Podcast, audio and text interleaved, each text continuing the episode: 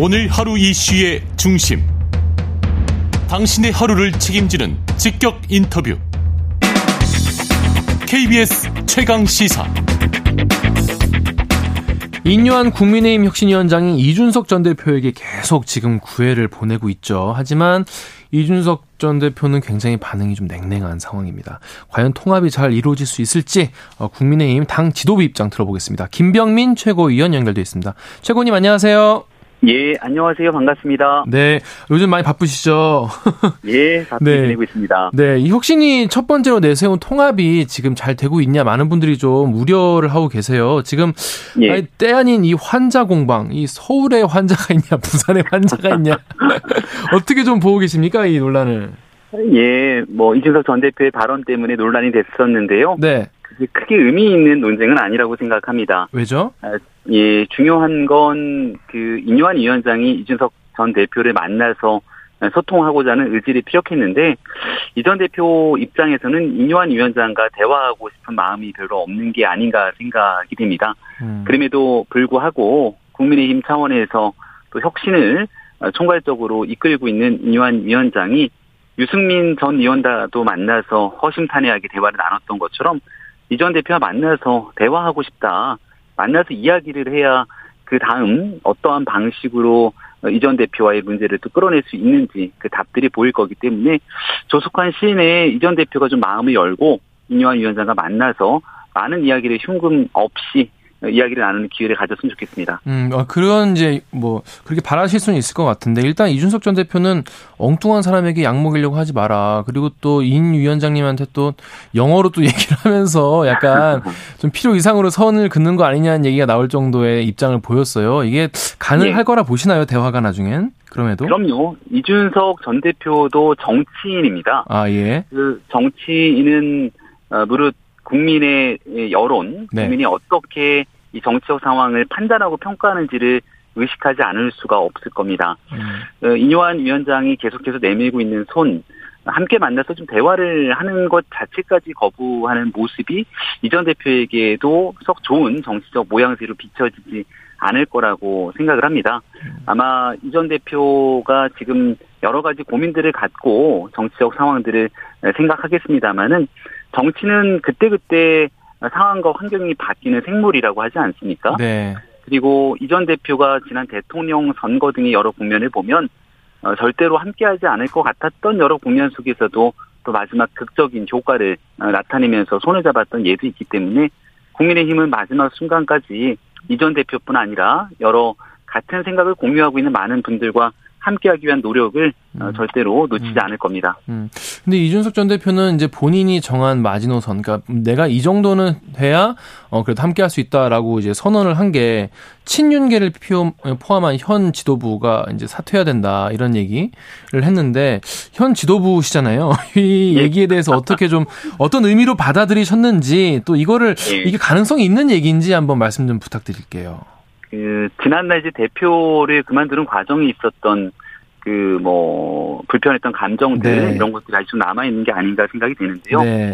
일단 지나갔던 과거를 생각하면서 정치를 하면 풀어낼 수 있는 건 아무것도 없다고 생각합니다. 음. 그래서 지난 인유한 혁신이가 첫 번째 개혁 과제로 혁신 과제로 통합을 꺼내 들었던 것도 누군가를 배제하는 방식으로 정치를 하기 시작하면 사실 우리 스스로의 내적 분열만 가속화될 뿐 총선을 앞두고 총선 승리에 어, 실제 쓸 수 있는 전략이라고 보기 어렵다는 판단이죠. 네. 이전 대표 입장에서 함께 가고자 하는 지향성과 방향점이 뭔지 또 어떤 사람들과는 절대 함께 가고 싶지 않은지 뭐 등에 대한 분명한 어, 이전 대표 입장이 있겠습니다만 그런 방식으로 누군가를 배척하는 식의 정치로 진행될 수 없다는 점, 뭐 이런 점들에 대한 고려를 하게 된다면 일단은 이전 대표도 조금 마음을 크게 열고 함께 나가기 위한 또 다른 어, 미래 정치 비전들을 만들어가는 것이 중요하지 않나 생각합니다. 음, 그런 어, 맥락에서 어제 이제 최재성 전 정무수석이 저희 방송에서 이 이준석 전 대표 신당 얘기가 잠깐 나왔습니다. 예. 거기서 이제 신당을 창당하기보다는 아무래도 국민의힘에 남지 않겠냐라고 얘기를 하긴 했는데 이른바 윤핵관이라고 불리는 의원분들이 조금 어, 정리가 돼야 되지 않겠냐 이런 얘기도 했는데 요 윤핵관 그 의원분들에 대해서는 어떻게 앞으로 좀 처신을 하시게 되실지에 대해서 어떻게 보십니까?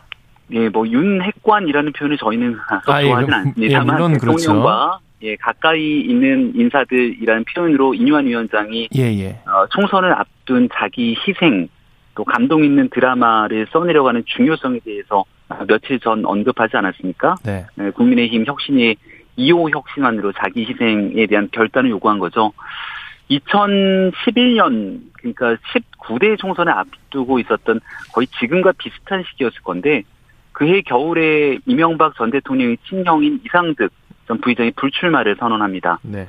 그리고 나서 홍정우 전 의원 등 초선 의원의 불출마를 비롯해서 어 이른바 불출마 도미노 현상이 나타나듯이 상당히 많은 권력을 갖고 있었던 사람들이 그 자리를 내어놓기 시작했고 네. 새로운 공간들이 열리면서 19대 총선 2012년 총선 승리를 위한 기본적인 발판이 깔리기 시작했던 적이 있습니다. 네. 지금 음, 내년 총선은 사실상 윤석열 정부의 이 남은 임기 성패를 가늠짓는 가장 중요한 분기점일 텐데 윤석열 정부 출범에 가장 큰 공과 애정을 갖고 있는 많은 분들 입장에선 이 정부가 성공할 수 있다면 내가 같이 함께 노력했던 이 많은 역할 속에서 이 정도 희생은 감내할 수 있다. 라고 하는 목소리들이 하나둘씩 나오지 않을까 기대를 이완 위원장이 던진 것이고 또 그렇게 현실화될 가능성이 꽤 있다고 생각합니다.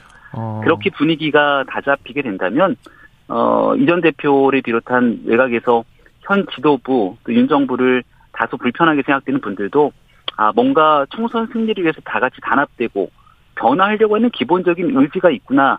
라는 진정성을 판단해 주지 않을까 생각합니다. 어, 최고님, 그러면 지금 당 내에서는 뭔가, 아, 누군가는 그래도 아까 말씀하신 어떤 새로운 공간을 열어주기 위해서 희생할 어떤 그런 각오도 있는 분들이 좀, 어, 속속 좀 나오고 계시다고 보는 거예요? 저는 그럴 가능성이 꽤 높다고 생각을 하는데요. 왜죠? 다만, 오늘이 11월 7일, 그러니까 아직 이 정기국회가 한참인 시기고요.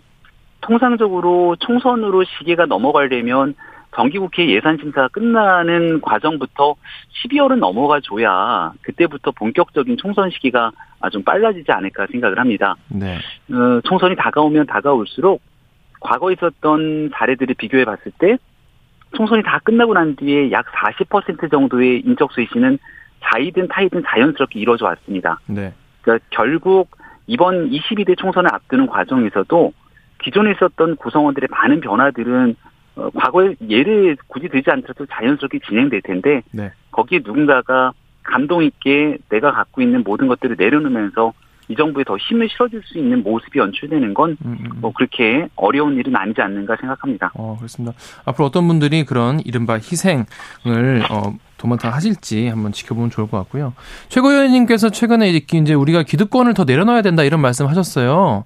예. 혁신이 활동을 좀 뒷받침하기 위해서 그러면 구체적으로 지금 뭐 국민의힘 그렇고 전반적인 뭐 국회도 그렇겠지만은 어떤 기득권을 어떻게 내려놓는 것을 앞으로 좀 추진해야 될 거라고 보시는지 여쭤보고 싶네요.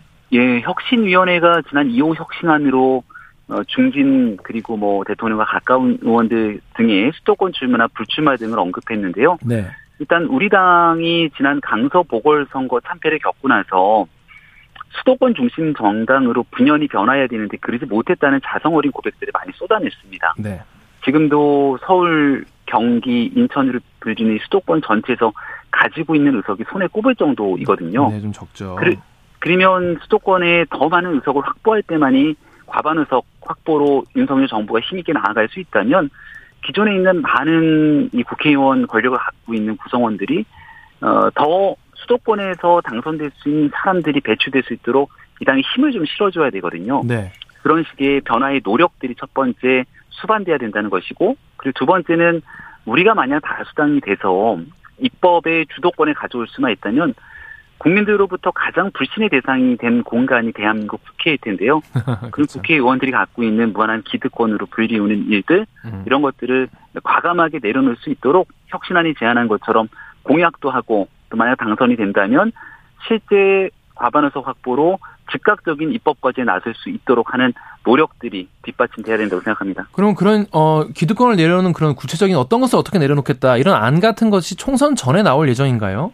네, 혁신안에서도 국회의원 대비 감소, 또 지금 국회의원이 에, 현재 뭐 민주당도 그렇지만 구속돼 있는 국회의원들이 있습니다. 가장 대표적으로 돈봉투 사건에 연루돼서 얼마 전 구속된 윤관석 의원 같은 경우들이 있죠. 근데 우리 국민의 혈세가 이렇게 구속돼 있는 국회의원들에게도 그대로 매일매일 꼬박꼬박 대비가 지급이 되고 그 국회의원이 현재 구치소에 수감돼 있음에도 불구하고 어마어마한 보좌 이력들의 보좌관들은 현재 국회에서 그대로 가동이 되고 있죠. 대한민국 어떤 국민도 이런 걸 상식적이라고 생각하지는 않을 겁니다. 이런 구체적인 내용들을 하나하나 열거하면 끝이 없을 텐데 네. 이런 일들을 예, 분명히 총선을 앞두고 국민께 더 혁신적인 내용들을 바탕으로 내어놓을 거라고 생각합니다. 네, 알겠습니다.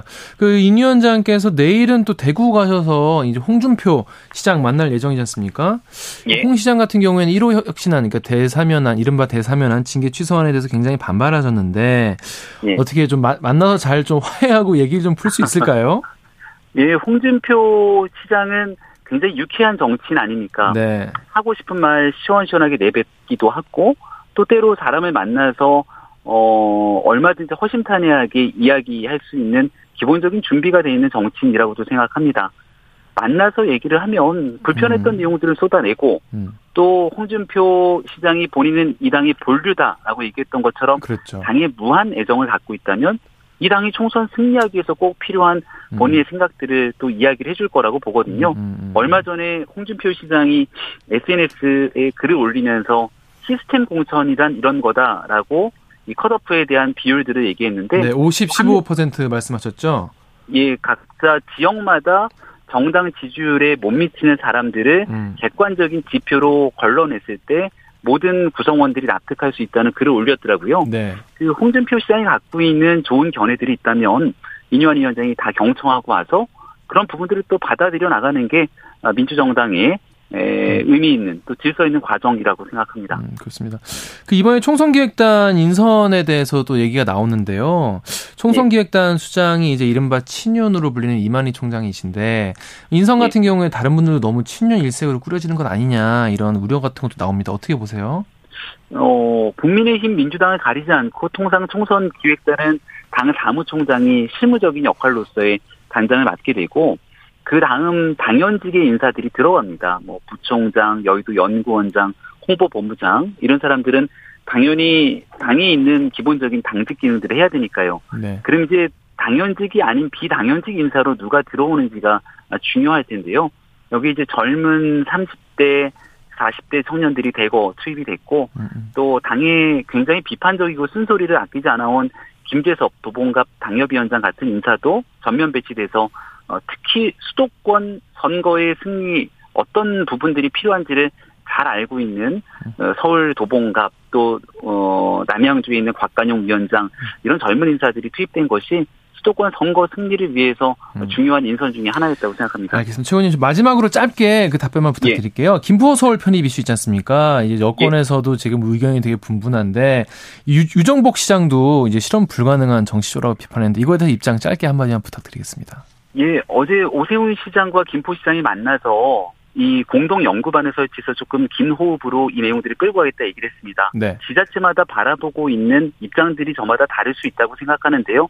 그런 부정적인 요소에 대한 견해들까지 다 경청하고 다만 주민들이 원하고 또 주민들로 인해서 이루어지고 있는 편의 문제인 만큼 주민 편익을 가장 극대화시킬 수 있는 방법에 차관해서 좀 긴 호흡을 갖고 있는지 추진하는 것이 바람직하다고 생각합니다. 네, 감사합니다. 지금까지 김병민 최고위원과 말씀 나눴습니다. 고맙습니다.